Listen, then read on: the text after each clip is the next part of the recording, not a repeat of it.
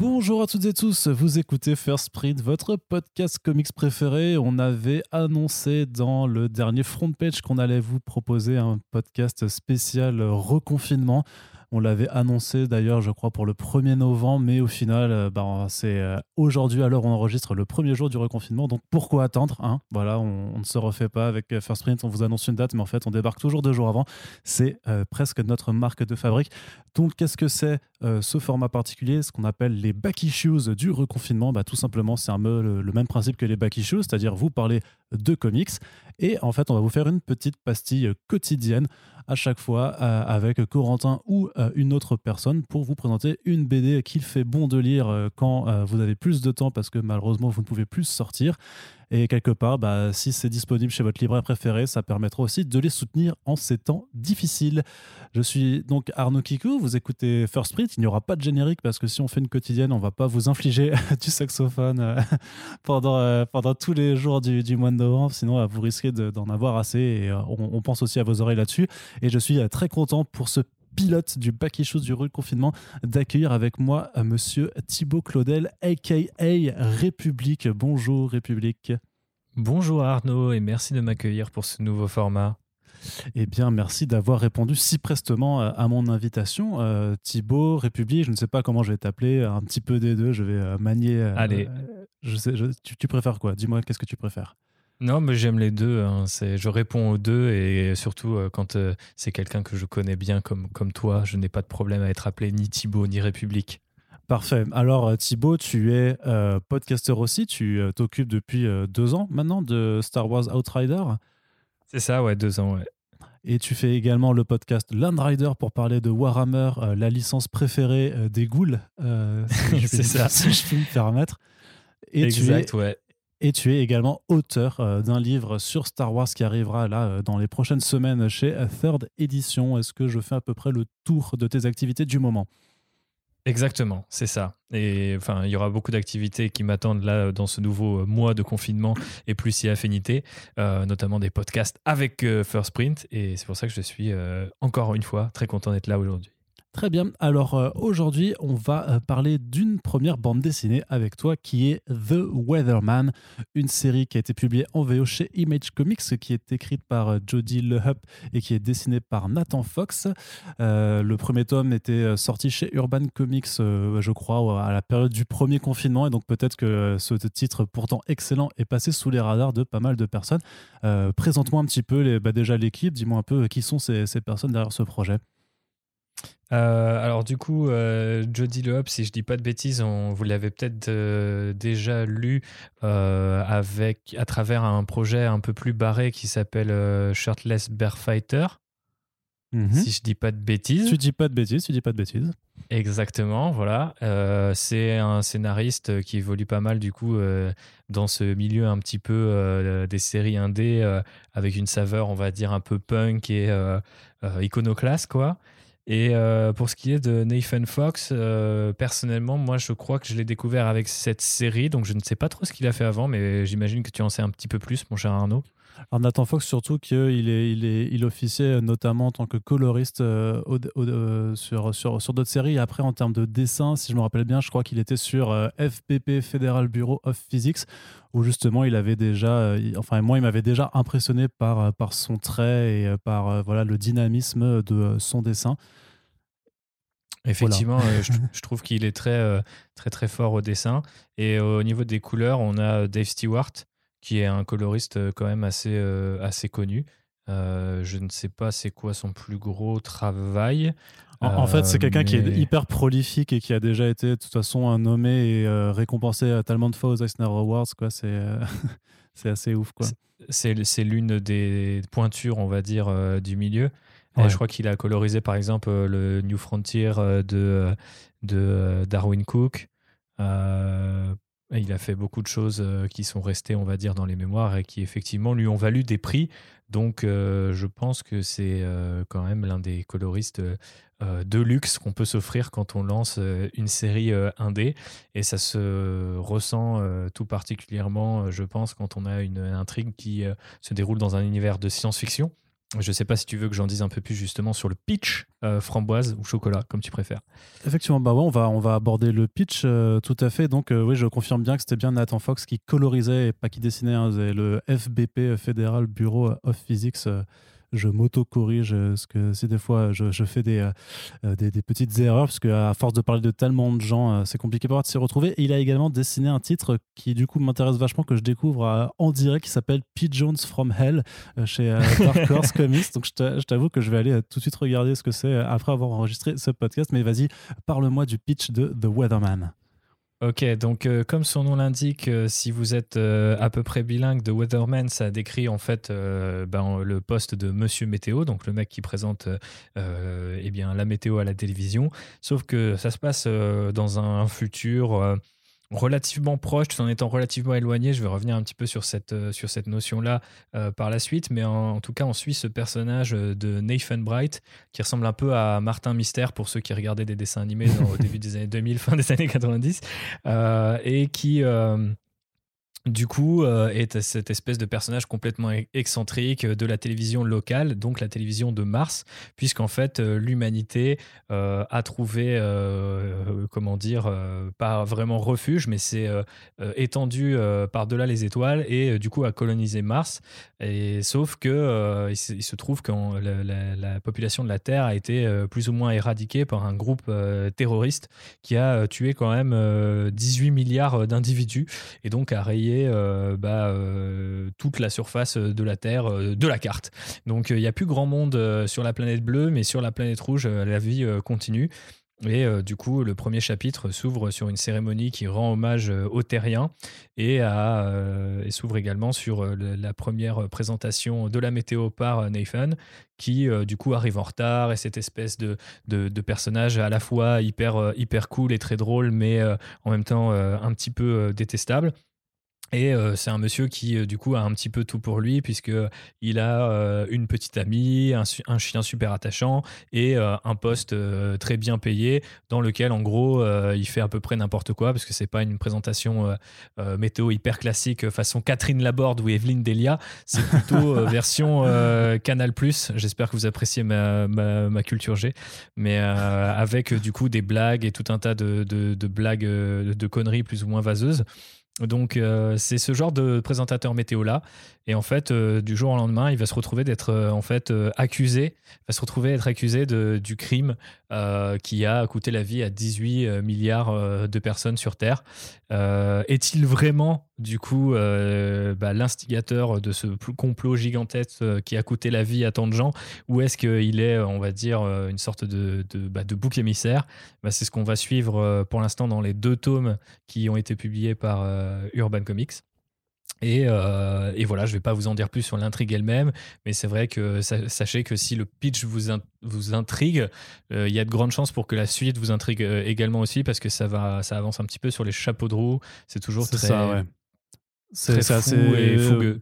Ouais, j'allais dire barré, euh, mais du coup, que ça marche également et surtout que ça prend des directions. Enfin, tu vois, le truc, c'est que euh, le mystère reste pas forcément. Alors, le, Martin Mystère même euh, ne reste pas forcément mystérieux très, très, long, très longtemps. Hein, et c'est pour ça que c'est un récit qui voilà, ne, ne, va pas te placer six numéros pour te, pour, ta, pour te montrer en fait déjà un semblant de vérité.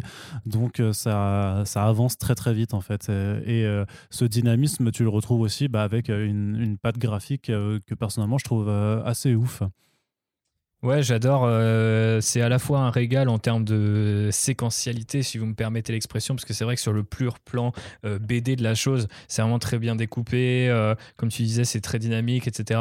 et après, il y a, quand même deux, deux petits bonus, deux petites cerises sur ce gâteau-là, qui sont un les couleurs de Dave Stewart, comme euh, je le disais tout à l'heure, et deux, euh, le talent euh, du coup de Nathan Fox sur le, sur le comment dirais-je, le concept art en fait, ou toute la partie character design euh, pour un univers de les univers de SF, on en voit beaucoup, notamment chez Image Comics. Il y en a limite un qui sort chaque semaine.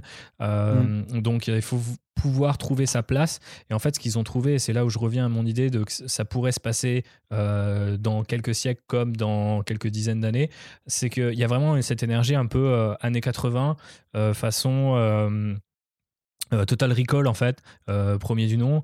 Il y, a vraiment cette énergie de, cette SF des années 80 qui est un petit peu, enfin très colorée, très anguleuse, avec des concepts hyper exagérés. Donc ça, pousse un petit peu le délire encore un, peu plus loin et notamment également le rythme aussi va justement être un petit peu boosté, dopé par tout ça.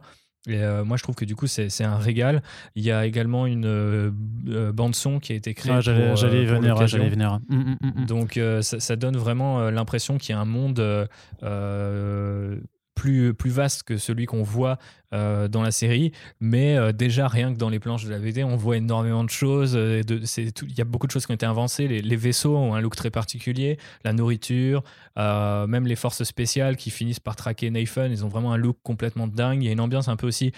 space western sans forcément tomber dans le Star Wars. Du coup, moi j'ai trouvé ça très appréciable parce que généralement, quand on essaye de faire un western dans l'espace, ça ressemble très vite à Star Wars. Et ici, pas du tout. Donc euh, c'est vraiment euh, un pur délire visuel qui peut être, je pense, peut peut-être euh, saouler certaines personnes parce que ça ressemble beaucoup à ce euh, l'esthétique euh, synthwave, si vous voyez ce que c'est, genre Perturbator et ce, ce genre d'artiste. et c'est d'ailleurs la BO rentre un petit peu dans, dans les clous de ce genre musical-là. Mais je trouve que la façon dont que ça a de configurer les différents aspects de ce genre est, assez original au final. C'est pas c'est pas vraiment un délire régressif comme a pu l'être, je sais pas par exemple Far Cry Blood Dragon, pour, je crois que ça s'appelait comme ça. c'est ça. Un jeu vidéo euh, Ubisoft euh, qui était un peu dans ce délire-là. ça va euh, quand même à peine plus loin et ça réinvente, réinvente à peine l'esthétique de, de, ce milieu, juste assez pour vraiment proposer un truc hyper intrigant dès la couverture, je trouve. Elles sont magnifiques. Et après, hyper attachant au fil des chapitres.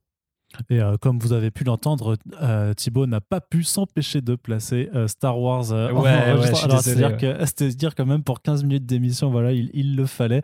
Mais blague, à part, pourquoi c'est bien alors de lire The Weatherman pendant le reconfinement Qu'est-ce que ça, bah, que ça apporte un petit peu comme BD, ça?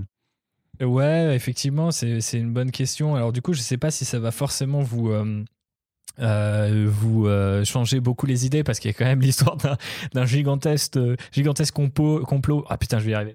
Je sais pas si ça va beaucoup vous changer les idées parce qu'il y a quand même une histoire de gigantesque complot euh, euh, interplanétaire, euh, des, morts assez brutales et quand même l'idée de jouer avec le, terrorisme. Donc c'est quand même pas forcément hyper joyeux.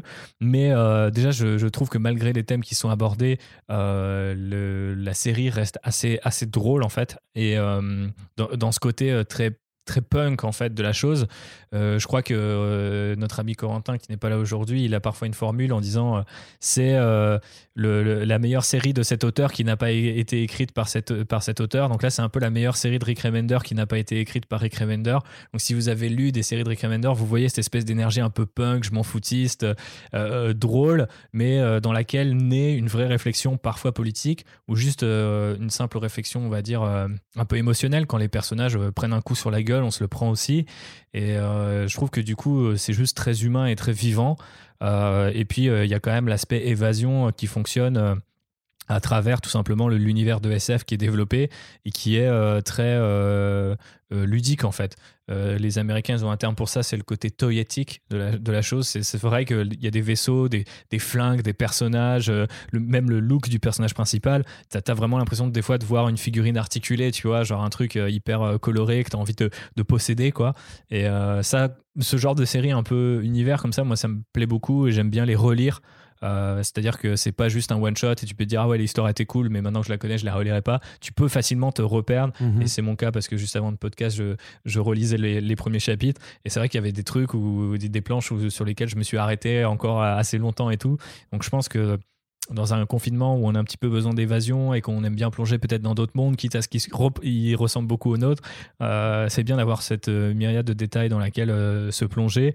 Et par ailleurs, je trouve que les personnages sont juste hyper attachants vraiment quoi, tous. Et, euh, et voilà, c'est juste euh, coloré, fun et euh, moins bête qu'il n'y paraît. Donc je pense que tu peux rentrer dans ce nouveau confinement en disant allez je vais faire une lecture un petit peu tu vois genre bon bec doudou tranquille. Et au final mhm. ressortir non seulement diverti mais aussi un petit peu bouleversé. Et, je pense que c'est pas mal parce que ça nous rappelle que la BD a encore de beaux jours devant elle dans, dans, dans, cet aspect là des choses. La création de monde qui ne se soustrait pas à l'histoire et l'histoire qui est carrément boostée dopée par, par tout cet univers que moi je trouve est vraiment génial et qui, euh, qui du coup euh, est à quelque part, je sais pas, entre effectivement le, le, cyberpunk et, euh, et à l'ancienne, donc ou vraiment les, les nouvelles de, Philippe Cadic et tout ce qui s'est fait un peu plus récemment et qui est un peu plus peut-être un peu plus burné encore façon